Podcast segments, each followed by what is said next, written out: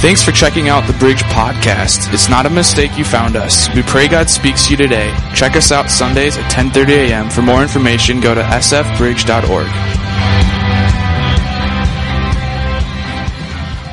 We're in Hosea chapter 4, and I kind of want to lighten it up. Hosea is a very uh, heavy book, and so we've looked at it, you know, the last couple weeks. And uh, right, chapter 4 is really about the commitment that Hosea has with Gomer, and it really unpacks what that commitment is. Um, you know, there was, uh, you know, some of us have kids, and there was a, a little child, and he went to his dad, and he asked his dad, he said, Dad, I just want to know, like, like, how are babies made? I have five kids. I've heard that five times.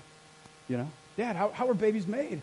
And the dad said, Well, well, uh, you see, we had uh, Adam and Eve, and, and they made babies, and, and then their babies made babies, and, and then and they made babies, and, you know, God created us all, and that's how we got here. Well, the little boy went to his mom and said, Mom, you know, can, can you tell us, can you tell me, you know, how, how did we get here? And he asked his mom. And mom says, Well, you see, we evolved from, from monkeys, and, you know, then monkeys eventually transformed, evolved over time, and we became humans, and, and, and that's how it worked. And so the little boy is just mad, and so he goes over to his dad, and he's like, Dad, Dad, you lied to me. You totally lied to me. Mom said we're from monkeys. And, and he's like, No, no, I didn't lie. That's, Mom's just talking about her side of the family, son. That's all. So, um, my, one more here, and then we'll jump in. This, this wife, she comes home really late one, night, one evening.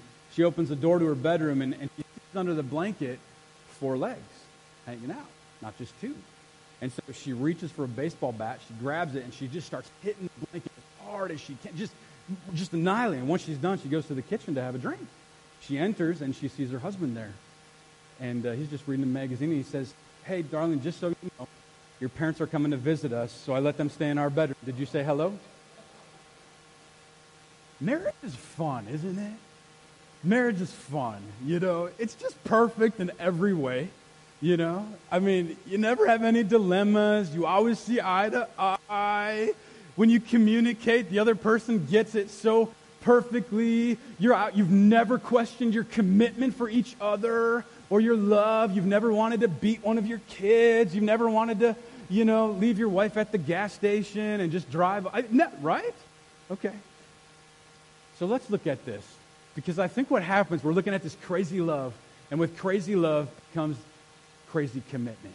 And crazy commitment is just insane. And, and I have to tell you, man, this woman right here in front of me, I love. She's not perfect by any means. I, I can give you a laundry list if you want. Um, but she, uh, but then she would no longer be committed. No, um, I'd be committed in a whole different way if you know what I mean. And uh, uh, she has committed to me, man. We've gone through hell and high water and marriage. We have gone through uh, stuff that I brought to the marriage table when we first got married. And, and the amount of commitment that she has shown me and demonstrated throughout our life has just been incredible. And, uh, you know, we, have, we do have times. We do have times, you know, even Sunday morning, we're coming and, you know, there's Sunday mornings I get up here, I don't have it all together, believe it or not. And uh, there's times where we're even arguing with our kids on the way to church Sunday morning because we're normal. And uh, we get here and, and we have to pray or we hug it out. Or, you know, there's times where Heather's been sitting in that seat and I'm up here and, and we're in the middle of a fight, but we just pause because we want to deliver the word. And so, uh, you know, there's those moments, but we still figure out how to make it work. And, uh, you know, we've, we've made it work really well. And I just want to, uh, you know, say I love my wife uh, very well and very much with everything in me but it pales in comparison to how God has this crazy love and crazy commitment for every single one of us. And, uh, uh, you know, this, in fact, this next week, this woman in the front, uh, her and I will be celebrating 18 years of marriage this next week.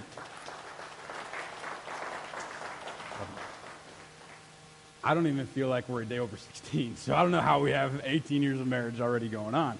So let's recap here. Let's get everybody on the same page. We talked about Hosea and we talked about Gomer. And if you weren't here the last three weeks, it's okay. You'll miss everything. Um, the first week, we talked, we'll get you on page. We talked about how Hosea was called by God to go marry a prostitute. He was called, and which is just crazy to think about, that God would tell him, hey, go marry this person. She's going to screw up on you. She's going to be an adulterer. She's not going to like you sometimes. She's not going to understand how you love her. We looked at chapter 2, the judgment that God had on the people, and Dr. Derek preached and talked about how there's hope. And then last week, my favorite chapter of all, chapter 3, which in Hosea, it looks at the redemptive part of God. And so the symbolism is that we are Gomer, great, great, uh, you know, name right there. That's Hosea's wife. And God is represented through Hosea. And so Hosea continues to love Gomer. In fact, last week we looked at how uh, Hosea redeemed, actually bought back his wife out of prostitution, out of all the adulterous things that she was in, representing the fact that God has son, his, sent his son, Jesus Christ, to redeem us. And so there's these parallels between the Old Testament and the New Testament. And my encouragement to you is just, just read through. I had some people even this morning said, Hey, my wife read through Hosea, and now they're really confused. And so um, just stay with it. It can be a very confusing book because it's one of these minor prophets. Again, it's just a shorter prophetic book. And sometimes it can be a little confusing when we don't know how to tie in all the context. And so here we are in chapter 4, and it really talks about the commitment and yet a little bit of a little bit of like some judgment from God because God is perfectly love, but he's perfect in judgment. He's the one that's called to judge. And so let's read it out. Let's unpack it together. So here we go. I'm going to give you a lot of verses right now. So if you have a Bible, open up to Hosea chapter 4. Uh, if you don't, we'll throw it on the screen for you. Here we go. Hear the word of the Lord, you Israelites, because the Lord has a charge to bring against you who live in the land. There's no faithfulness, there's no love, there's no acknowledgement in, of God in the land. Anybody relate to this? Do we see this in our lives? Do we see this in our culture at all? Do we see that God is relevant even years, thousands and thousands of years ago? Yeah. Verse 2 There's only cursing, lying, murder, stealing, adultery. They break all bounds, and bloodshed flows, blood follows bloodshed. Because of this, the land dries up, and all who live in it waste away. The beasts of the field, the birds in the sky, the fish in the sea, they're all swept away. Remember, the land dries up because they're serving this god, lowercase Baal. And uh, Baal, B A A L, is not only the fertility god, but he's also the god of the harvest, they believe. And so they're saying, hey, you know what? You can worship him all you want. Your crops ain't growing, bro. Not working. Not happening. Okay? Um, verse 4 But let no one bring a charge. Let no one accuse another, for your people are like those who bring charges against the priest. You stumble day and night, and the prophets stumble with you. So I will destroy your mother. My people are destroyed from lack of knowledge. Because you've rejected knowledge, I also reject you as my priest. Because you have ignored the law of God, I will also ignore your children. So it sounds like we're, we're kind of out of hope right now, it seems like. The more priests there were, the more they sinned against me. They exchanged their glorious God for something disgraceful. Have we ever fallen away in our lives from God to look at something that we shouldn't have? Probably all of us. They feed on the sins of my people and relish their wickedness. And it will be like people, like priests, I will punish both of them for their ways and repay them for their deeds. They will eat but not have enough. They will engage in prostitution but not flourish. That's a shocking scripture right there, isn't it? I think it's funny. Because they have deserted the Lord to give themselves to prostitution old wine and new wine take away their understanding. In other words, nothing wrong with wine, but they're getting drunk. They're getting into things they shouldn't. My people consult a wooden idol, and a diviner's rod speaks to them. A spirit of prostitution leads them astray. They are unfaithful to their God. They sacrifice, check this out. Focus in with me now. I know are, these are a lot of verses. Focus in the next part right here. They, talking about the Israelites, all of them together, all the people of that day, they sacrifice on the mountaintops and burn offerings on the hills under oak, poplar, terebinth, where the shade is pleasant. Therefore, your daughters turn to prostitution and your daughters in law to adultery. I will not punish your daughters when they turn to prostitution or your daughters in law when they commit adultery, because the men themselves consort with harlots and sacrifice with shrine prostitutes. A people without understanding will come to ruin. So then he unpacks what all that means right here in verse 15. Though you, Israel, do all these things, adulterous things, do not let Judah become guilty. Quick pause. Remember, there's two different kingdoms if you're with me. I know this is a little deeper than usual, but think of it. Israel is the northern kingdom, and Judah is the southern kingdom. So he's, don't let Israel's practices pull, you know, flow over into Judah's practices to mess it all up. We want them to remain pure. Do not go to Gilgal. We'll talk about what that is. And do not go up to Beth Aven. And do not swear as surely as the Lord lives. The Israelites are stubborn, like a stubborn heifer. How then can the Lord pasture them like lambs in a meadow? Ephraim is joined to idols.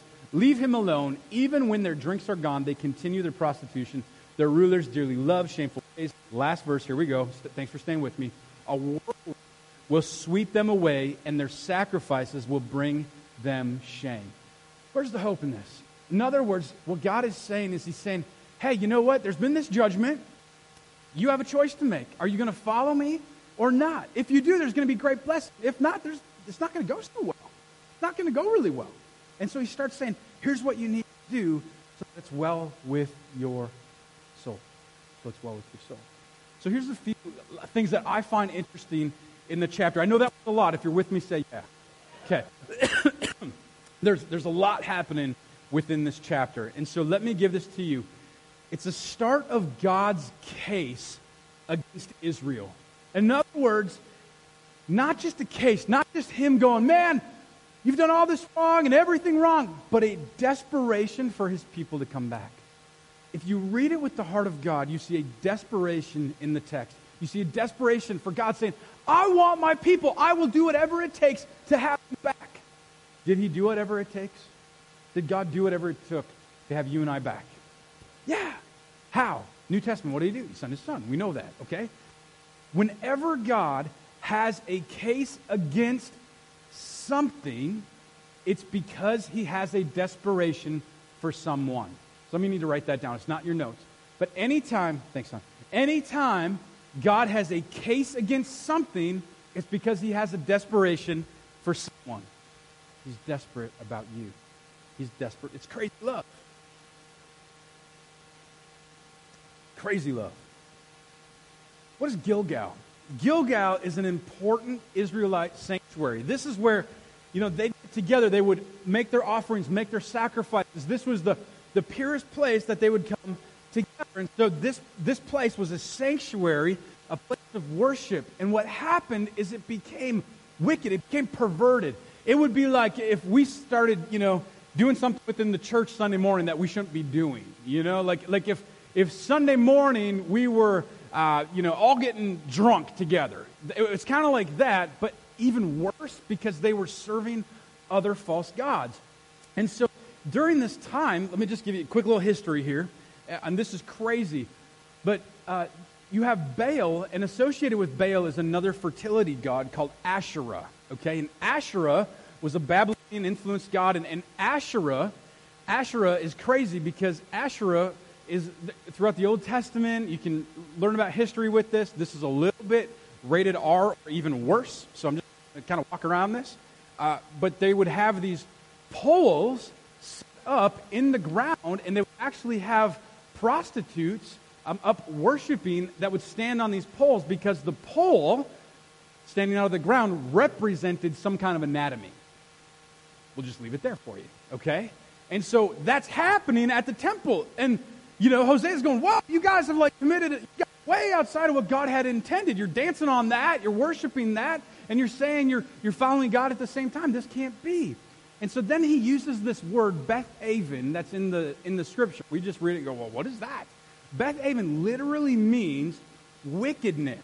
And so what's interesting that we can't really see in scripture, I, I just get really nerdy about this. You just have to put up with me because I love studying my Bible. But here's what's cool.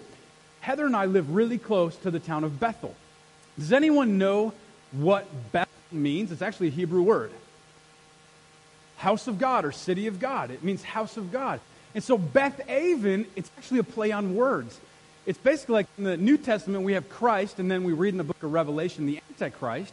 And so we have Bethel, the city of God. Well, then you have not Bethel, but Beth Aven, and that is a, it's a play on words in Hebrew. It's really cool. And all it means is it means like an anti-house of God. It means like wickedness or the exact opposite of a city of God. And so what he's saying is that's what you've made my church. He's going, come on, guys, I want you back. And so the people at this time, they grew up under this false worship. They, they didn't know any better. They were wrapped into it. But they were still God's chosen people. He still had this crazy love. And so after Hosea in chapter 3 redeemed Gomer, we see this like almost judgment plan of God. Hey, a judgment plan. I thought it was the life church for plans of God. You know, we're all about hellfire brimstone around here, right? No. And so this question is, and I believe it's a question for us the question that God wanted to propose to them is Are you going to focus on idols or me? We can all have idols in our lives. They don't have to be, you know, these Babylonian gods. It can be anything. Anything that we esteem higher than Christ is an idol within our life. We can either run away. This is in your notes if you're taking notes. You can either run away from something or towards someone. That's someone we all know is Jesus.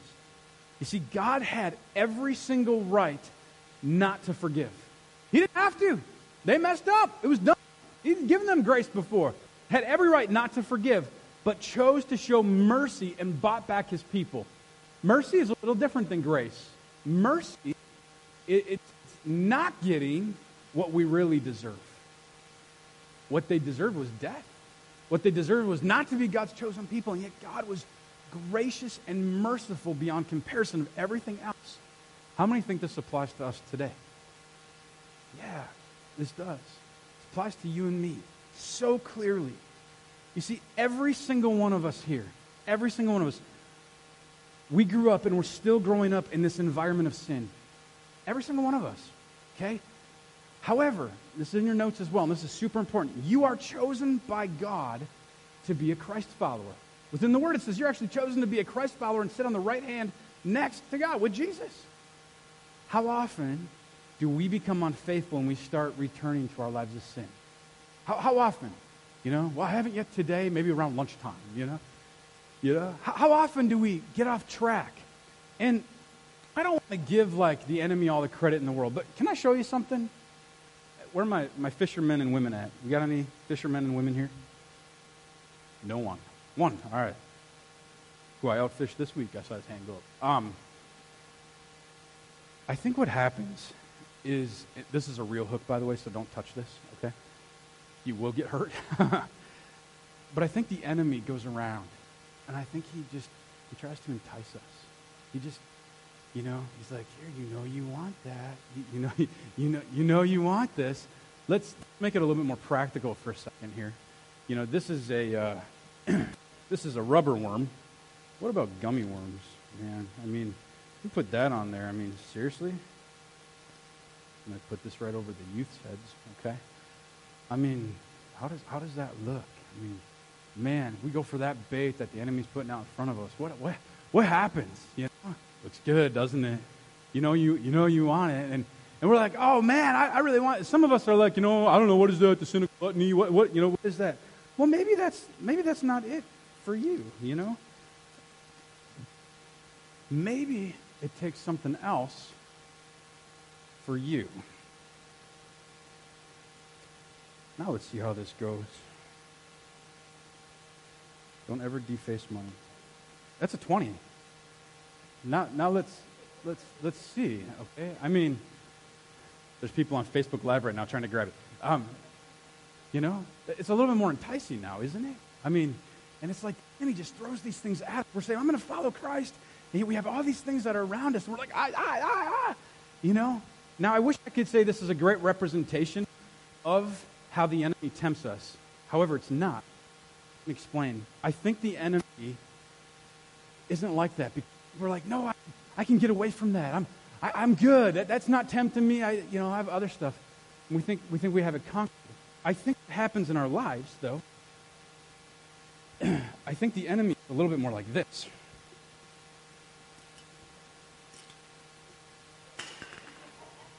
Well, I'm not tempted there, okay?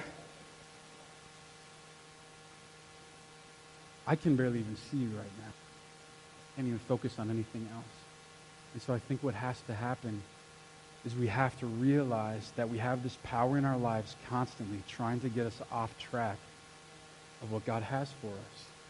I have to focus. If I focus on the back wall, I don't even see any of this. Do you have tunnel vision for your Savior? Because has tunnel vision for you.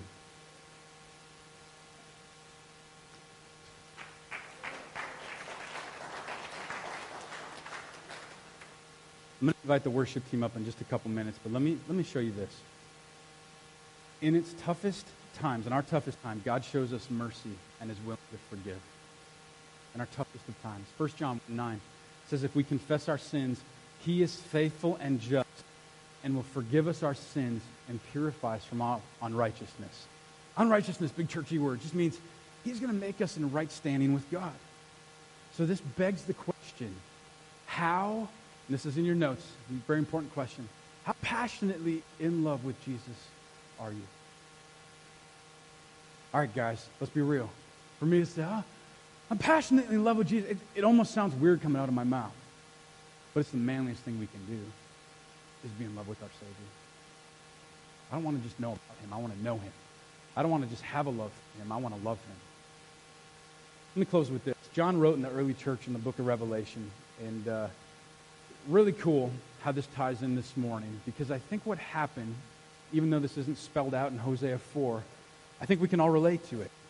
Check this out. He wrote to a church called Ephesus. Paul writes to this church as well. And it's chapter 2 of the book of Revelation. If you know anything about Revelation, uh, it's about the return of Christ. And we're going to go through that book here in, uh, uh, probably next year, next January or February together. I've had a lot of people ask about it. Um, but he says right here, to the angel of the church in Ephesus, write this. These are the words of him who holds the seven stars in his right hand and walks among the seven golden lampstands. All that means is talking about the Holy Spirit throughout uh, the book of Revelation. I know your deeds, your hard work, and your perseverance. I know that you can't tolerate wicked people. I know that you have tested those who claim to be apostles but are not and have found them false. This is an incredible church. You've persevered, you've been hardships for my name, you haven't grown weary. I mean, that's awesome. And then he throws in verse 4. Yet I've got this against you. You've forsaken the love you had at first. She's like, You're doing everything. You're going through the motions. Some of you maybe have a marriage like this, unfortunately, where you're just going through the emotions because you're committed.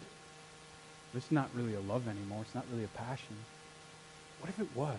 What if our relationship with God so changed to the point where it wasn't something I had to do to have the you know right standing with God, but something I wanted to do, something I was desperate about to live a godly life.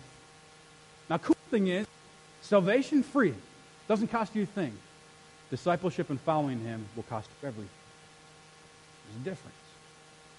You see, they had some positive elements. This is in your notes as well. They were hardworking. They persevered. You guys are hardworking. I'm hardworking. They can't tolerate wicked people. They were persecuted under hardship for the name of Christ. They were ministers. They were doing evangelism. They hadn't grown wearied. They hate the practices of, of wicked people, and, and those wicked people are called the Nicolaitans or Nicolaitans, depending on how you like your Greek. Could we be like them a little bit? You know, could we be like the people there and still miss the boat? Like we're doing everything right. We're doing our block parties and our, our Easter celebrations, and we're reaching out, yet we're missing the love with Jesus. I'm going to invite our worship team up. There's only one, one negative element here. Stay with me. I know they're coming up. Just stay with me. One negative element. What was it? What was the negative element? Shout it out. They lost their love. They lost their first love. The unfortunate part, it's hard to lose something we never had. If you've never had a passionate walk, love with the relationship with God, it's because one or two things have happened. You've never known what that can be like, or two, you didn't see it displayed or demonstrated. And I'm sorry because it's so incredible of what God can do through his son, Jesus Christ, if with him. They forsake their first love. And so then you go on and you read, I'm not going to read this for time's sake, but verses 5, 6, and, and on. Jesus' words say there's either going to be a curse or a blessing. Here's the curse. He says, if you don't repent, if you, if you don't repent, he says, in other words, if you don't say, God, I want you to be my first love, Jesus, I want you, says, I will remove my lampstand from its place. What does that mean? It's in the scripture, you can read it. Removing the lampstand, remember, lampstand within the book of Revelation means the Holy Spirit. So, in other words, try, he's basic, it's basically a twist on words again, saying, you, want, you think you can do this without being fully in love with me? Then fine, I'll take my Holy Spirit from you. That's what he's saying. He's saying that's the biggest curse he can give to us if we have forsaken our first love, and that's Jesus. Second, they said there's this blessing. It says, to him who overcomes, to him who overcomes, who realizes Jesus, our first love, gives us the right to eat from the tree of life and the paradise of God. In other words, we get this wisdom and this, you know, never had, and the relationship with God is such a blessing. See, we're similar to that church in so many ways. So, where's your love of Christ at? Are you like, I'm passionately in love with Jesus? Woo! Come follow me as I follow Christ. Are you like, whoa, don't follow me as I follow Christ yet? I got to figure a few things out. Where are you at on that spectrum? See, God loves us right where we're at on that spectrum, but He loves you enough not to leave you where you're at. And He will love you along the way. That's crazy love. This has been a podcast of the Bridge Church. Have a great week. Stop in Sunday sometime and visit. If you would like to give, you can do so online at sfbridge.org. Have a great week.